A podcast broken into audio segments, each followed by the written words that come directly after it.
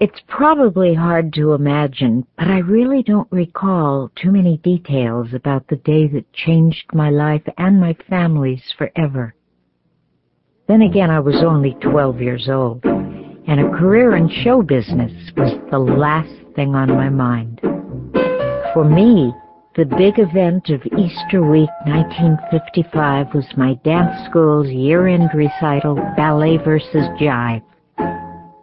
I felt excited and honored to have been chosen to dance the lead role in Swan Lake. I remember very clearly the delicate white dress my mother sewed for me and the white feather headpiece nestled in my curly black hair.